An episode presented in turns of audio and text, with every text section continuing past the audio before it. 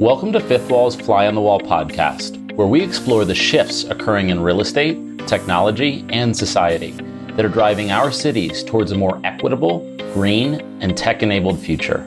I'm your host, Brendan Wallace. In today's episode, I catch up with Cameron and Tyler Winklevoss, co founders of cryptocurrency exchange Gemini, to hear their thoughts on Bitcoin, blockchain, and the potential implications for the real estate industry. At the end of the discussion, Cameron and Tyler share predictions on the future of decentralized currency. Enjoy the conversation. Cameron, Tyler, thanks for joining. Um, where are you zooming in from today? Thanks for having us, Brendan. We're zooming in from Montauk. Nice. Um, well, can you just give everyone a little bit of background about yourselves and your interest broadly in like crypto and Bitcoin specifically? Because I think you've become the most high profile advocates of, of Bitcoin. And I think a lot of people in the real estate industry that obviously we engage with don't know a huge amount about it. So can you kind of just contextualize how you got into the space? Sure. Yeah. So the I guess the real quick version is we started our family office, Winklevoss Capital, in 2012 with a focus on sort of early stage startups and investing in technology companies. Um, and then as we were setting that up, we were on uh, vacation in Ibiza in the summer of 2012. And some guy recognized us from the social network and started talking. And he's like, hey, you guys ever heard of uh, or thought about virtual currency, and we hadn't at the time. And uh, it sounded kind of weird at first. Then, after like a shot of tequila, it started to make a lot more sense. and when we got uh, back stateside, we started reading and, and, and, and learning and then meeting with Bitcoiners about Bitcoin. And we're just totally blown away by this money built for the internet and this sto- the store of value properties the sort of digital gold nature of Bitcoin and basically started buying shortly thereafter uh, in sort of uh, the late August, you know, the late summer, early fall of 2012. I think the first coins that we bought were under $10. Um, and we've sort of been hooked ever since. Um, in 2015, we launched Gemini, which is a, cryptocurrency exchange and custodian. But we really do a lot of things. So we, we call it kind of like a platform. And it's really to create an easy way for people to buy, sell, and store their Bitcoin. Because when we bought it, it was really risky. It was like the Wild West, and we had to do all these crazy things to, to buy it and then store it. So we were like, wait a second, this isn't going to work if it's if it's too there's too much friction and risk to get in. Like it's just not going to go mainstream. So we've sort of been on the Gemini journey for the past five plus years. Um, and then we still, you know, are, are really passionate about startups and, and technology. Mm-hmm. That must be one of the, yeah. So I was going to say that? that must be one of the few good ideas to ever come out of a, Ibiza. Maybe the only business idea. Do you think that's right? Maybe we were like, this is either going to be really expensive and a bad idea, or it's going to really work out. very binary bet. I'm glad the the interest in Bitcoin uh, lasted beyond the the sobriety post post Ibiza. Um, yeah, the hangover wasn't so bad after all. Nice. Um, and can you just explain, like, not to sound like a total luddite, but like, what is Bitcoin, right? If, if you were explaining it to your grandmother, or if you were explaining it to someone completely outside of fintech, how would you explain what it is? Like, what is it conceptually, and what is it practically? So I'd say conceptually, I'd start with the fact that Bitcoin is digital gold or gold 2.0. So all of the money characteristics that make Bitcoin val or sorry, gold valuable, the fact that it's scarce, that it's portable, uh, it's durable. Um, Bitcoin has all of those characteristics, but actually is superior in many of them. So the supply of Bitcoin is fixed. Um, you can send it around the world like as easy as an email, so it's more portable. Um, you can divide a Bitcoin into 100 million pieces. So you don't have to buy one, you can buy a fraction. So if you go down the line of the big characteristics that make gold gold, Bitcoin actually either matches or does better. So that's why we like to start with hey, it's a gold framework for the same reasons people like gold. You may like Bitcoin, but you may even like it more. And now, how it achieves that is is a deeper conversation. But ultimately, if you think of gold for the internet that works like your email, that's sort of the starting point on at least for us the aha moment of like why this could be interesting.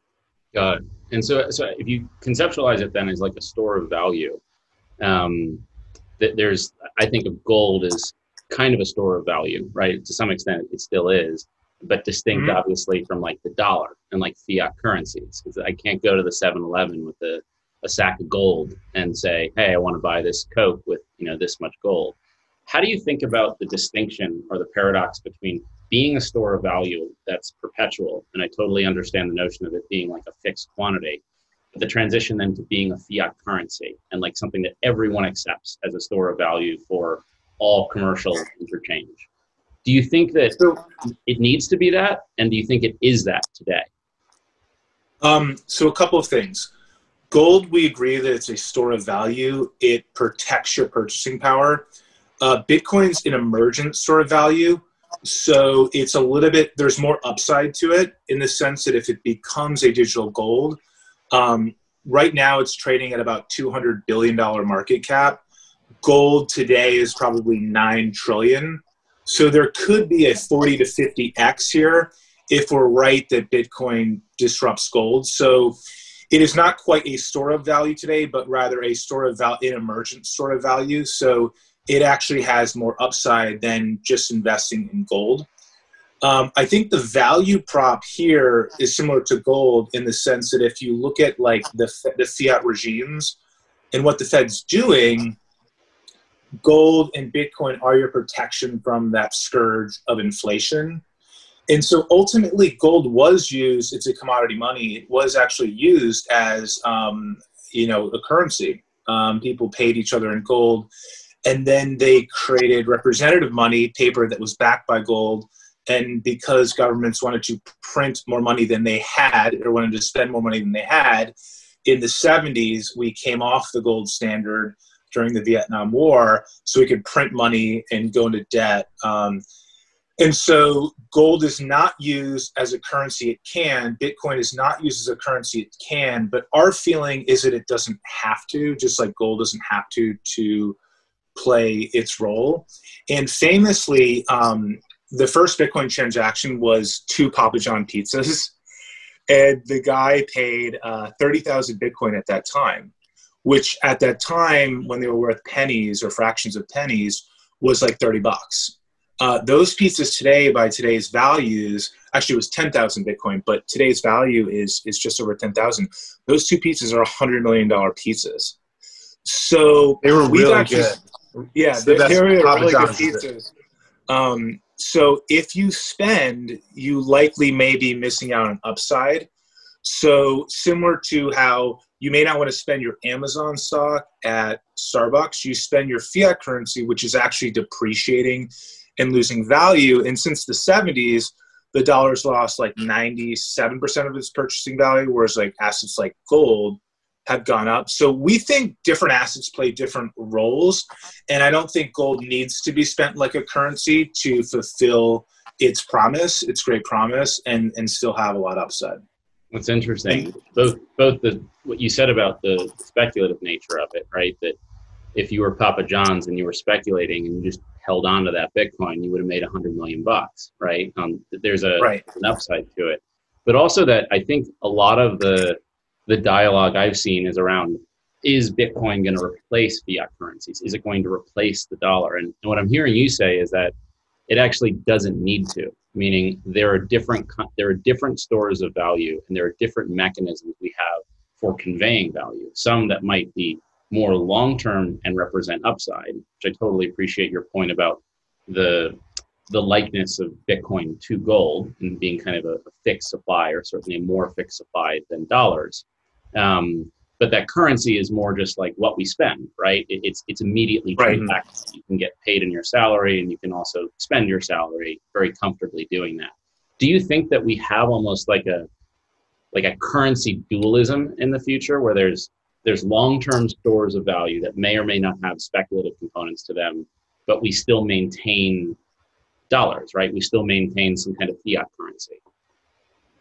I mean, my view is that we've had dualism for a while, and we continue to see that. Um, the the question, so, so just hitting on the gold point a little bit more, the above the world's above ground gold stock can pretty much fit into about two two to three Olympic sized swimming pools.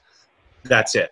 Um, it's actually not a lot of physical gold. Most of that is sitting in central banks or in you know vaults under the Thames River, in you know GLD, the gold ETF. It doesn't actually ever really move much, um, and yet it has nine trillion dollars worth of value or thereabouts. So our view is a store of value doesn't need to necessarily do more than just be a store of value.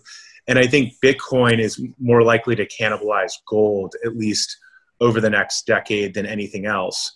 Um, and then in terms of the US dollar and fiat regimes in general, I think there's an open question. The more sort of shenanigans and bad behavior, uh, I mean, the US is, we're at $27 trillion in debt and counting. Three of that, I think, was put on in the last, you know, quarter or two.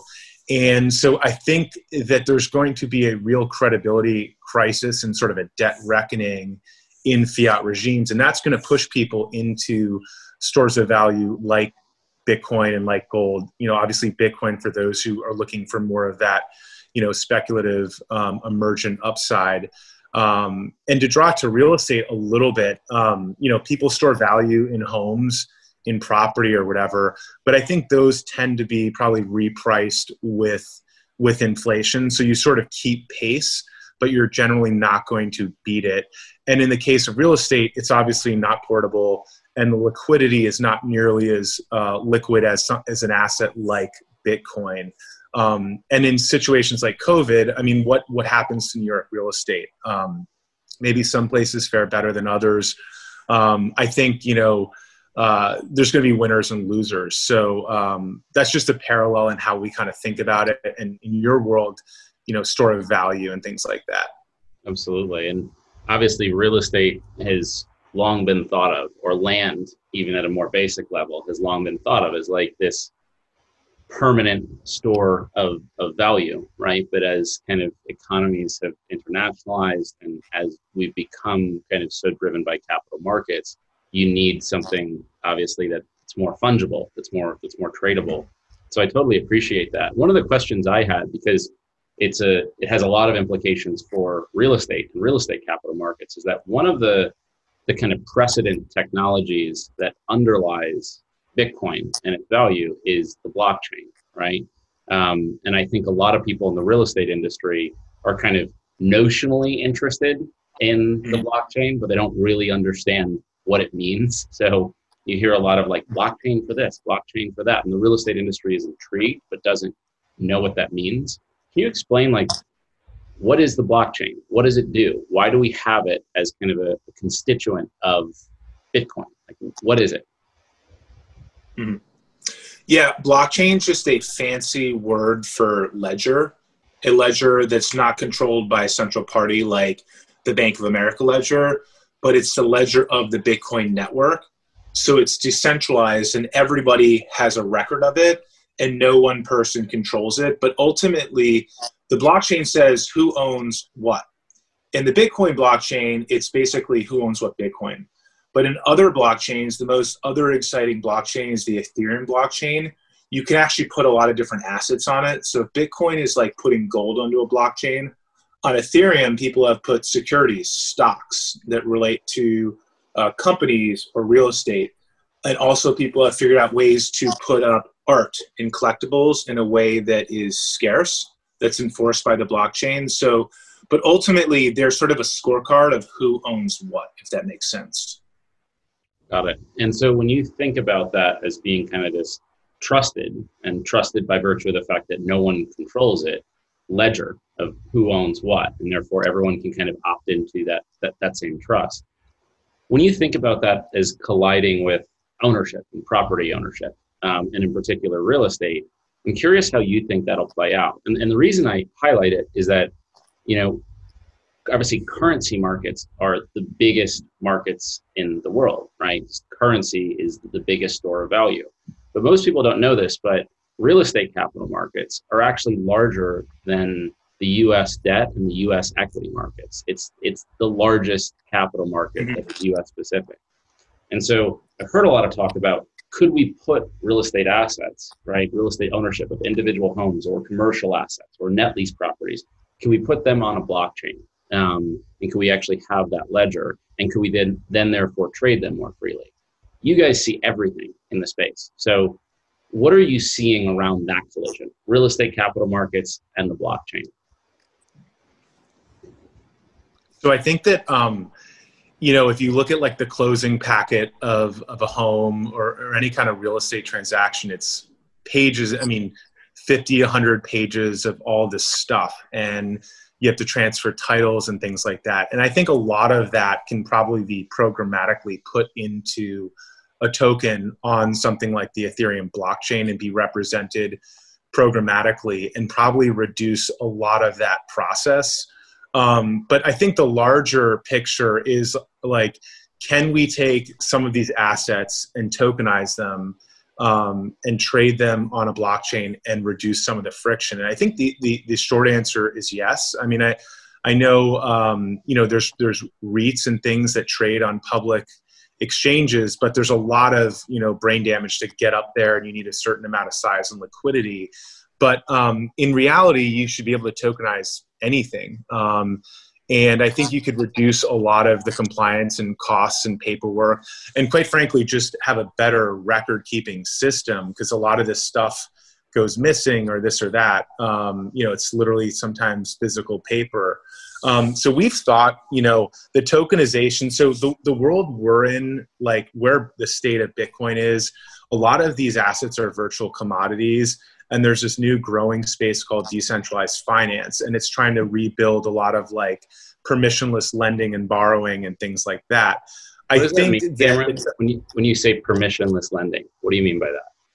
So basically on the ethereum network you can go to smart contracts post up collateral and borrow a stable coin to then use in the ethereum ecosystem. So you can literally get a you can just send value into a smart contract address and get a, a stable coin dai stable coin is one of the most popular ones and then use that to go do whatever you want on um, so there's no uh, sort of intermediary uh, or well, central well, like so like just just to be clear like so much of finance is permission based a bank has to give you permission to open a bank account a brokerage account if you're accredited, the SEC accredited investor. So we don't realize this as much because oftentimes we're fortunate enough and privileged enough to get permission to all this access.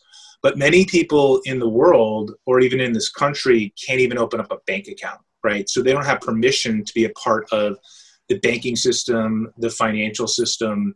Um, whereas Ethereum, if you have, let's say on the Ethereum blockchain, you have Ether, you can send it into a decentralized money market protocol and actually earn a yield. And no programmer or person is saying, yep, that's you're allowed or you're not allowed. Um, you just send a transaction to this smart contract on the blockchain just like you send an email basically and like cameron said you can you can earn yield you can do trading strategies you can borrow it's really interesting and it's also very new. It's really started to heat up in, in literally this year. Um, but it, it's also super global, right? So imagine, like, I love the example of try sending money from New York City to London on a Friday night, especially if Monday's a bank holiday. You actually are better off getting on a plane with a bag of money and right. taking the, the, the, red eye and getting the cash share because if it's a bank holiday, it's not getting there till Monday. If it's a bank holiday, it's Tuesday. If there's a strike, if you screwed up something with your routing number, it's like Wednesday. And that's how money moves in this world, right? Um, and we know that's crazy because money is just information and we know how quickly email works, right? But it's almost as if your email was only open from nine to five Monday through Friday. Now that might be kind of fun because we get our lives back and our sanity back, but it's also insane. And so that's how money works, but it actually works as it should on Ethereum. And you don't have to charm the authorities or the regulators necessarily to be allowed to partake in it. And I imagine that has huge implications for just enfranchising everyone that is unenfranchised by the traditional banking sector, right? That, that just can't 100%. get access to financial products, to bank accounts, to mortgages, that you can kind of almost depermission that. So it's just it's just open and available where everyone, by virtue of having ownership of anything, can secure capital and freely exchange capital and value and ownership. Is that is that kind of is that the opportunity that, that represents? That's 100% it. Um, and also, if you live in a jurisdiction, let's say like Argentina, you might have access to banking, but because of capital controls, you're stuck in the local currency, which is getting debased and losing all of its value, right? Or defaulting. So you want to get out of that. You want to get into Ethereum, Bitcoin. If you have a data connection on your phone, you can have a digital wallet. You can be your own bank. You can start saving in Bitcoin and Ethereum. You can start spending in some of the stable coins on the Ethereum network. Actually, Gemini has a wrapped US dollar stable coin.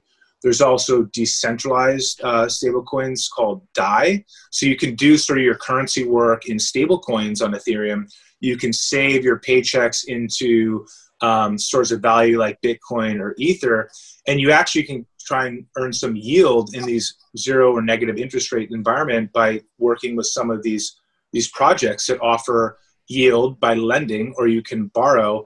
And there's even um, this concept called staking where you can contribute to the mining of the network um, and earn yield based on that. It's sort of like bonding to the network like having a t-bill. Back in the days when t-bill would actually earn you earn you some uh, yield. So it's really fascinating. And ultimately what we're seeing is that it's this complete alternative to the current system. A lot of people are fed up. The current system sort of um, goes into crisis a lot, right? Um, there's a lot of money printing. As we said before, it's like we don't think Bitcoin's going to disrupt fiat, the dollar. I think it's really the, the race is between Bitcoin and, and gold. The question is the dollar going to disrupt itself? When you look at the the deficit spending, you know, a billion used to be a big deal. Now it's trillions. All of a sudden, the pandemic, couple more trillions. Um, when you just start doing the and, and you know, I don't think a country's ever turned the money printer off.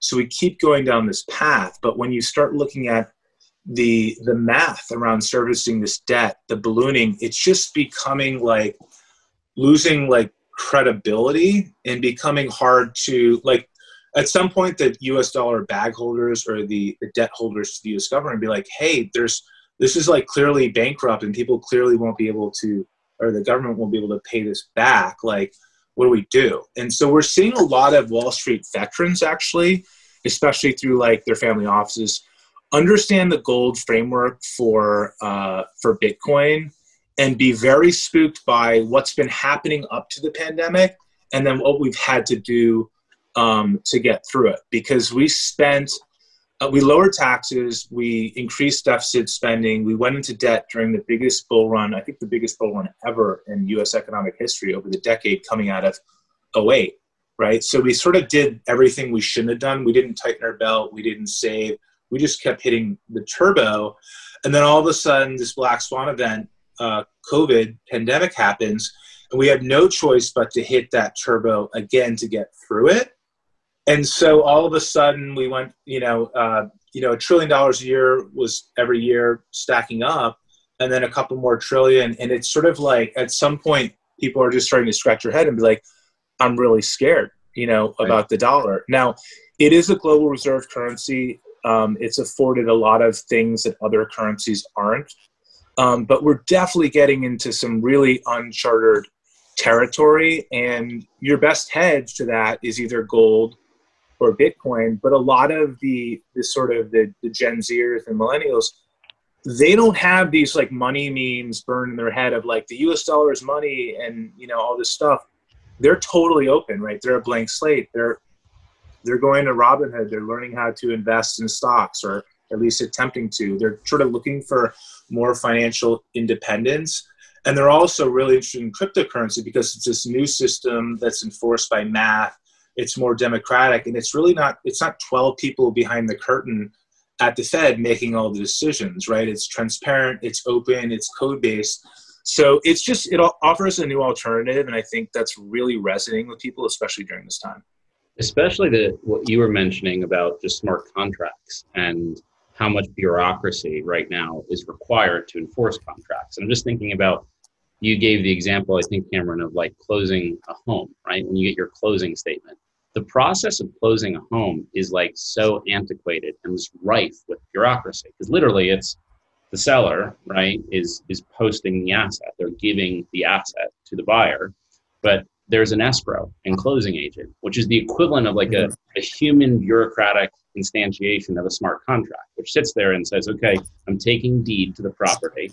And then the buyer is conveying the whatever equity, right, the, the, the cash equity that they're contributing. Right. And the mortgage, right, needs to flow in as well. And once all these things are checked, we can actually clear the transaction. The buyer and the seller can trust that the closing and escrow agent is the equivalent of like a smart contract to to make sure right. that everything goes the right way before the exchange happens. And kind of what you're saying, it sounds like, is that you could almost replace all of that process, all of that bureaucracy, all of that friction, and all the fees that need to get paid with an algorithm, right? That's just algorithmic. If you're selling me a house, Cameron, and I'm buying the house, of course we may not trust each other that I'm going to wire you the money before I get the house, but the third party can be algorithmic. Is that kind of what you're saying with a smart contract?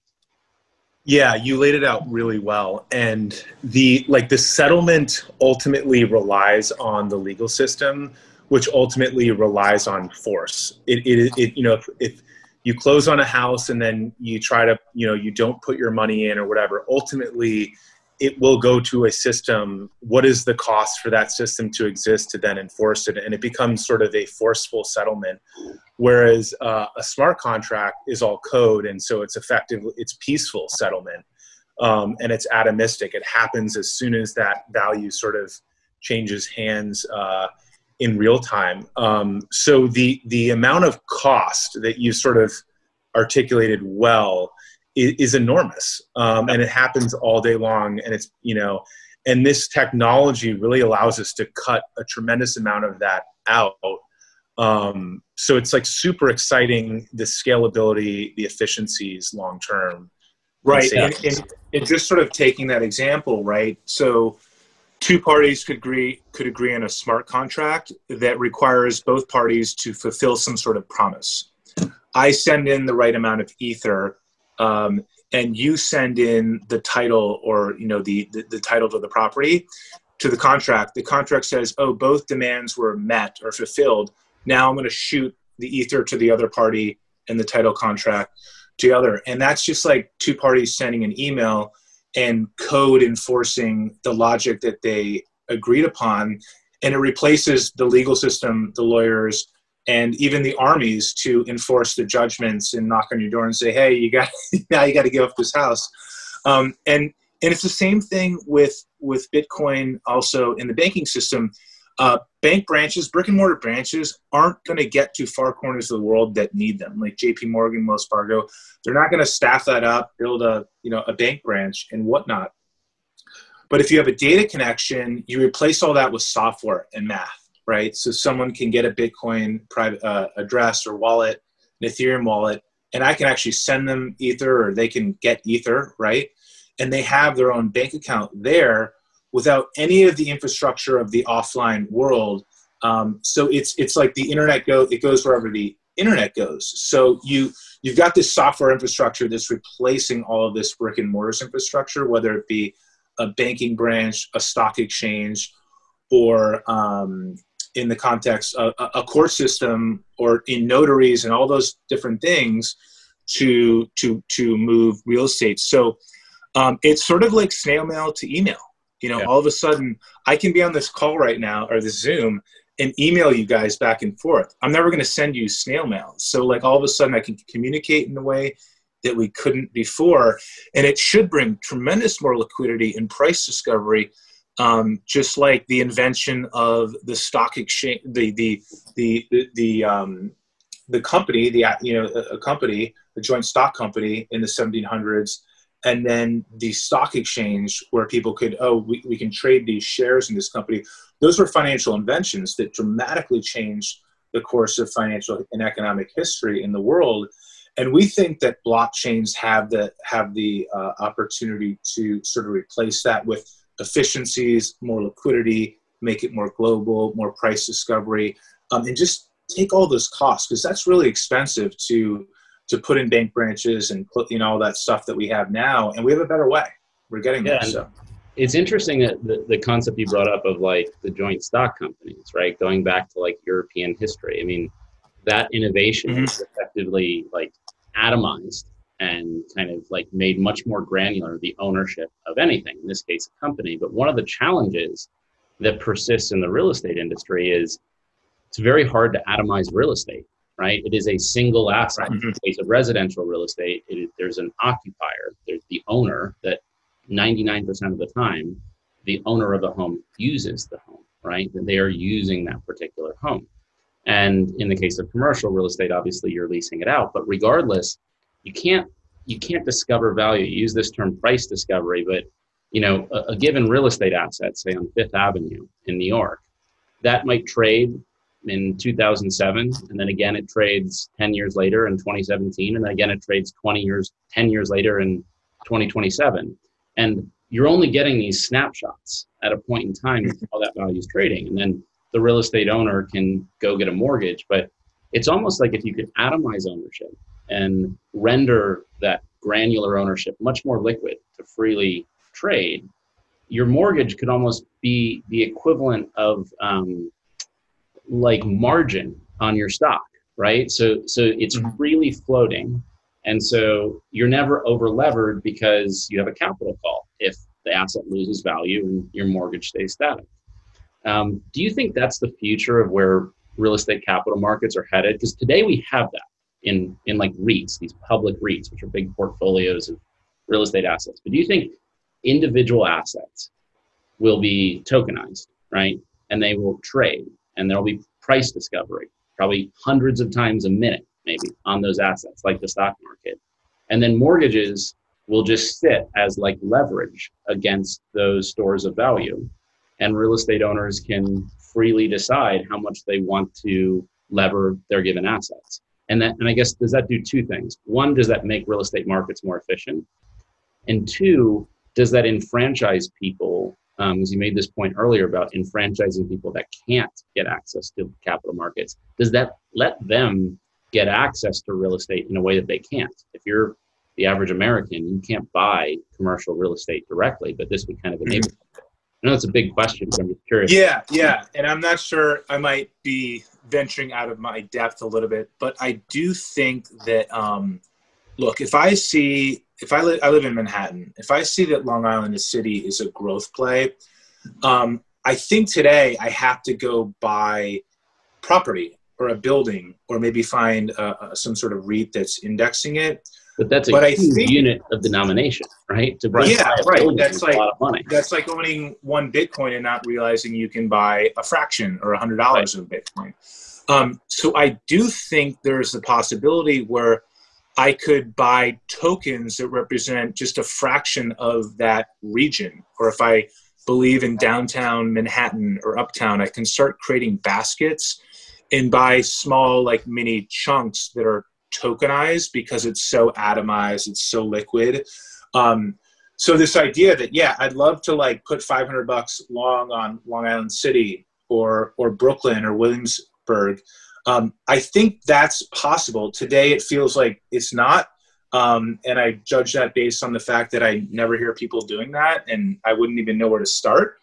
But I think that is, um, you know, a, a path that's possible with this. Like, oh, I really love the Dunkin' Donuts on the. Well, not only Tyler, I would I would say not only is it possible, but we're actually we have a broker dealer application and an ATS under file with the SEC um, in the hopes that security tokens are going to be a really exciting part and growth area of the crypto market. It's taken a little bit of time because it's so new and novel, but the idea that you could uh, build atomistic shareholders in really any property, I think is totally going to happen over the next you know decade. And so picture you know why couldn't you buy a hundred dollar share in your corner coffee shop? You know, I don't I don't see why that wouldn't be possible. The or or to your point, like um, Fifth Avenue real estate, those buildings may not trade, you know, every 10, 20 years. So you don't really have a way to market to market, but you could take a sliver of it um, and tokenize that and then let people trade. And um, investors are excited because that's, you know, they, they didn't previously have access to that kind of commercial real estate. The owner has a lot more liquidity, price discovery, all the stuff that sort of comes with having it trade, um, you know, uh, on a much more like regular basis. And so I think that um, that future, or even if you wanted to, you know, buy an apartment or something, let's say you had like 10 different owners in some piece of real estate that had cash flow, you could also have a governance token where the owners could sort of vote how to you know whether to sell it at some point, um, and have all kinds of like drag along rights. There's there's all this stuff you can do with with basically software and tokens that you can't currently do because either the people are so far removed they don't have the ability to buy a building outright. Um, and so it really creates these these abilities of like price discovery and liquidity that just aren't possible and, and, in the current system and the capital formation is global. Mm-hmm. So it's literally like sending an email for someone in Indonesia or anywhere in the world to actually uh, invest in that region, you know, that bodega on the corner. So if you're the owner or the landlord or whatever, um, your access to capital, the capital formation is just so much greater.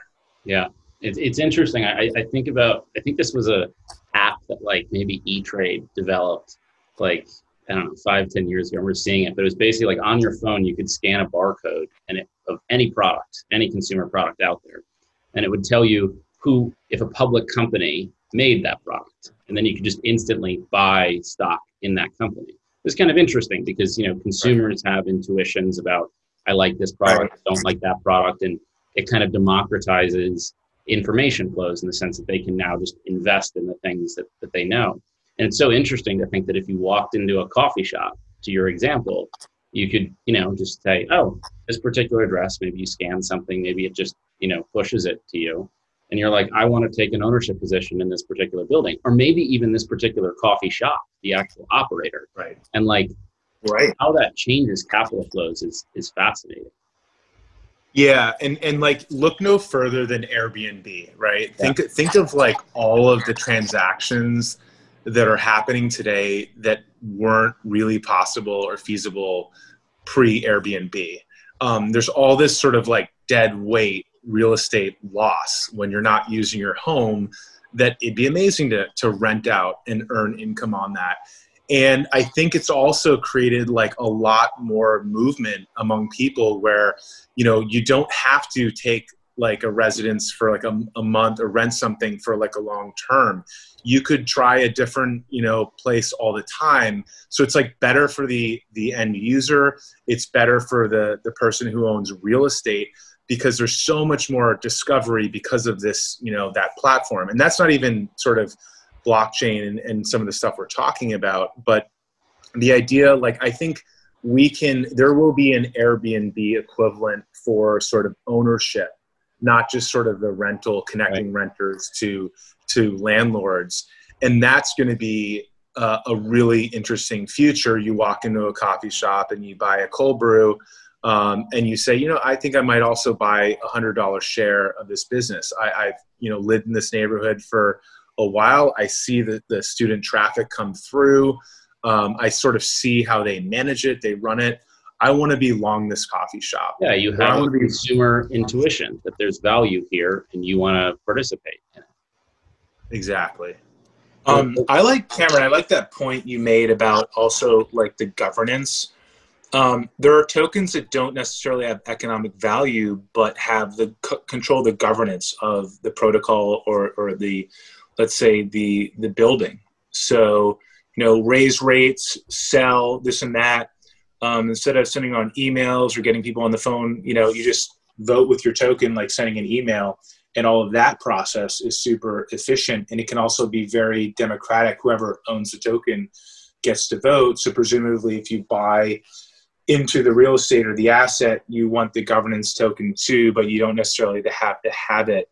Um, but I, I kind of like I love the also the Airbnb point. It's like remember when you had to buy a CD to listen to the the one song you wanted.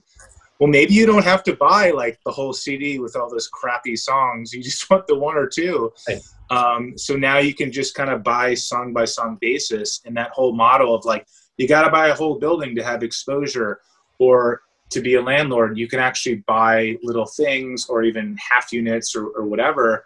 Um, and I think that's just a much more interesting, healthy environment. Like, you know, if you think of like a barrier reef system, you've got these big fish and these little fish or whatever, whatever they're called.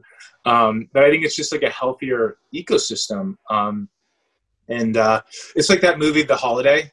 I don't know if you've seen it when they swap houses. Like, it's a good one. Watch it every holiday season. Um, that wouldn't that movie wouldn't have happened without right. this. And and I'm curious to get your just last thing on on real estate and the blockchain because it's a space we looked at for a while and it's such a crazy industry. But I really do hope that blockchain finds a way to just systemically improve title insurance. Most people don't even know what title insurance is, but like it's this bizarre kind of insurance where you actually have to buy insurance that you own the asset. You appropriately own that given asset, a given piece of land and a given building, free and clear of any encumbrances, right? So someone that, that claims to own it as well. And it's interesting because it was developed because it used to be that, you know, I'd buy a plot of land or I'd buy a house and then you, Tyler, would be like, no, no, I own, I actually own that house. Or I own a third of your front yard. And we'd get in this conflict and we'd go to the legal system and we'd resolve it. And so title insurance evolved as this way of ensuring that you actually do have title, you own a given home. And it's crazy because title fraud, like where actually people are lying about owning things they don't, is very, very low in the US. Most of this is just like someone right. did roofing work on your house five years ago and you never paid them. And then when you go to sell the house, they're like, oh, you have this debt you have to settle before you can ultimately sell it. But it's crazy because every time you buy a house and every time you get a mortgage and every time you even want to refinance your mortgage, you have to go buy a new title insurance policy. It's a $15 billion industry in the US. And just hearing both of you talk about blockchain, I mean, this is the simplest thing to render through a ledger that's high trust, right? Where there's nobody that can doctor it. You can just say that 101 Main Street is owned by Tyler until he decides to sell it to Brendan. And in the example of tokenization or kind of atomizing ownership, Brendan bought 50% of it, but there's no disputing it because it's a highly knowable thing. It's it's land. It's, there's nothing more fixed than land. Have you seen anything that is purporting to like disrupt this bizarre but gigantic antiquated industry of title insurance in, in all your dealings in crypto and blockchain? It sounds like it's super ripe for this type of application. My guess, though, is it's a legal requirement by law, yeah. right? And insurance companies probably really enjoy that law being in place. Um, so that might be a little bit challenging to disrupt that $15 billion. I mean, it's a silly risk, right? And insurance companies love insuring risks that are never really going to come to fruition. That is the business model. Um, I think that it's totally, it, I, I don't think we've seen, I personally haven't seen anything specifically trying to tackle that problem. But there's definitely in decentralized finance, there are already efforts underway to build sort of um, pools, risk pools, where people can come in, become members, and basically choose which risks they want to um, insure. And right now, it's focused on a lot of them are focused on smart contract uh, risks and if there's a failure it's it's sort of easy to verify whether the code worked as intended and that's kind of the starting point nexus mutual is is a company that's focused on that. But long term, you know, they would definitely, you know, the, the plan is to broaden out to really any type of insurance. And what's cool about, you know, you, you could build like parametric contracts around hurricane insurance or, or, or, or, flood levels. If the if the using a oracle, if the if the water line gets to a certain point, it pays out. And the oracle, you you know, you you choose whichever oracle you're going to use. And I think um, so. I'm not sure. Like title insurance is definitely one area, but really, w- what about flood insurance on real estate? Mm-hmm. Um, there's many many coastal zones where you just can't you can't get um, insurance, and, and you don't even have to like argue over the damage. You could take insurance based on like the the the, the sea level, you know, like objectively reach. So the event just occurs in and of itself, and it pays out. Yeah, and as a homeowner, you know if it reaches that, you're going to have some damage. So you just go off this objective measure. And when Cameron says parametric, it's just a parameter based thing. Like, did the Yankees win the baseball game yesterday? Yes or no? Pay out. Right. Um, and so the that can all be enforced with logic of smart contracts and code. So again, you don't need the court system, the judges, the lawyers. It happens real time, instantaneously. Yeah, right. And and the settlement sorry. happens, money's changed. Yep, go ahead, Karen.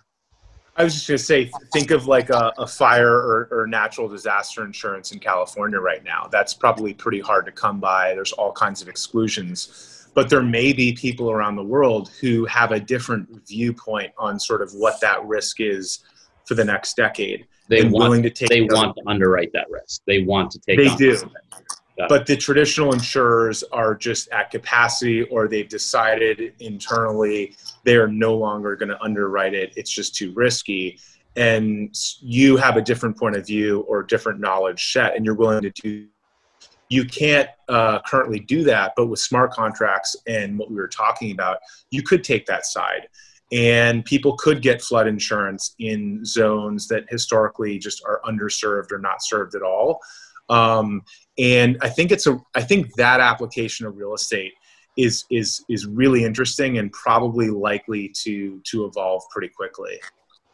So, so Cameron, um, going back to that example, it's almost like a mutualized insurance pool, right? It's not like a company, but it's people who put money into this pool to earn a yield um, to sort of insure an event that's by that's very logical, right? That everyone can objectively agree upon.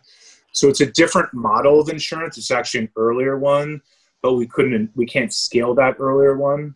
Is that correct? Yeah. So so prior so basically like uh, um, mutuals, um, discretionary mutuals are sort of the earliest kind of model of insurance. Um, that's my understanding. And so people would sort of agree to have discretion on, you know, elders would have discretion on whether to pay out the insurance. The challenge of that is those were more localized. And so, um, you know, I think when you can diversify your risk, it, it's, it's a better situation. So that sort of led to the advent of, of insurance companies because you can build all this portfolio of risk that is diversified. Um, and I think that um, so so that's kind of the the advent. And you couldn't do mutual sort of at scale with diversified risk, but with smart contracts. You can build a pool of diversified risks that the group wants to do that is sort of scalable beyond kind of the localized uh, network. and, and the payout doesn't have to be necessarily tied to like an objective event. It could be people with the governance tokens just being like, hey, it's a good idea to cover this amount because we we don't want to burn these people. We want a good experience so people come back into the pool and use us. So it's really interesting because you're not again, you're not going to court um, it's sort of like the the 9/11, right? The World Trade Center. Like, was it two events or one event? Is it one insurance payout or two? Well, there was two planes. You know, they both hit, but it was really it's called 9/11. It's one event. So you fight that in a court system for 10 years on the payout, whereas the the governance token holders of this pool can say, "Hey, I'm voting it's one. You're voting it's two. Whatever," and almost like yeah, immediately it happens that's a good point. Sorry. So, to, and, and just to like further kind of refine, like the the pools, like these mutualized pools, um, are really efficient you just couldn't build scale and diversify your risks. So insurance companies have this ability to diversify risk, but they're not like claims uh, uh, determinations of claims and that process. If there's a dispute, is not efficient because you again are you're going back. It rests, going with the, it rests with the insurer, right? It, it, it's actually their prerogative, and if the insurer doesn't agree, as as Tyler was describing, they have to take it to the courts, and there's a dispute over whether the policy actually states that you know whatever the event is, it actually qualifies under your policy. Right, and policies today going to trial were likely written ten years ago. Right, and the juries deciding them are are built of laypersons. They're often dealing with complex issues. Um, and so how do you underwrite risk that's you know could come to a head a decade down the road so it's like it's a hard thing to underwrite and, and deal with and i love the idea that a smart contract and a group of members with a with a governance token can really quickly efficiently determine whether they're going to pay out. And if they do a bad job or they're not fair people just won't lose use the pool and it will kind of go elsewhere. But i think there's a tremendous amount of sort of efficiencies um, to be gained in that particular area. And also capacity if, you're a real estate owner to find capacity in risks that you you literally cannot find yeah, and I think real estate owners today are grappling with dimensions of risk they never contemplated, mm-hmm. right? Dimensions of risk related to a pandemic, obviously, dimensions of risk related to climate change, sea level rise, hurricanes, fires, but then also risk related to like just population movements, right? We are kind of in, in the midst of probably like the greatest reshuffling of the deck of where people are moving on account of like virtual work environments and tax law and everything. And so it, it's interesting to think about all of the risks that real estate owners bear when they buy and operate a given asset and how much of that risk can be framed and appropriately priced right with the right mechanisms. And, and that runs a spectrum. There's kind of a continuum of like the most as i was saying before title insurance is kind of absurd because it's like the most knowable thing right? It's like it's like how much should i pay for an insurance contract that I don't have red hair. Well, it's a knowable thing, right? I shouldn't pay much for that insurance contract. Because sure, you don't have red hair, Brendan? Exactly, exactly. Maybe I do. Maybe I'm just particularly colorblind.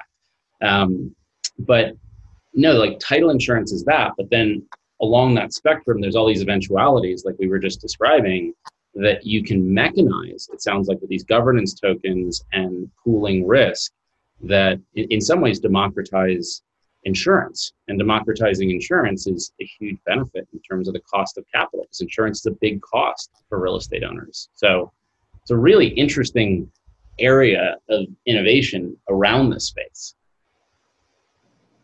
Yeah. So, yep. Well, I guess look, I feel like we could talk about all the the applications of, of crypto and, and, and blockchain on real estate and real estate capital markets for like another three hours. Um, but this has been so interesting. It's it's awesome to just pick your guys' brains on, you know, what all of this innovation in this category, which you know you guys are such big advocates for, how that will have downstream effects on real estate and real estate capital markets, which I think everyone in the real estate industry is trying to figure out, especially now. So, Cameron, Tyler, thank you so much for for sharing your views. Thanks, Brendan. Welcome. Yeah, really thanks fun. for having us, Brendan. It was really fun.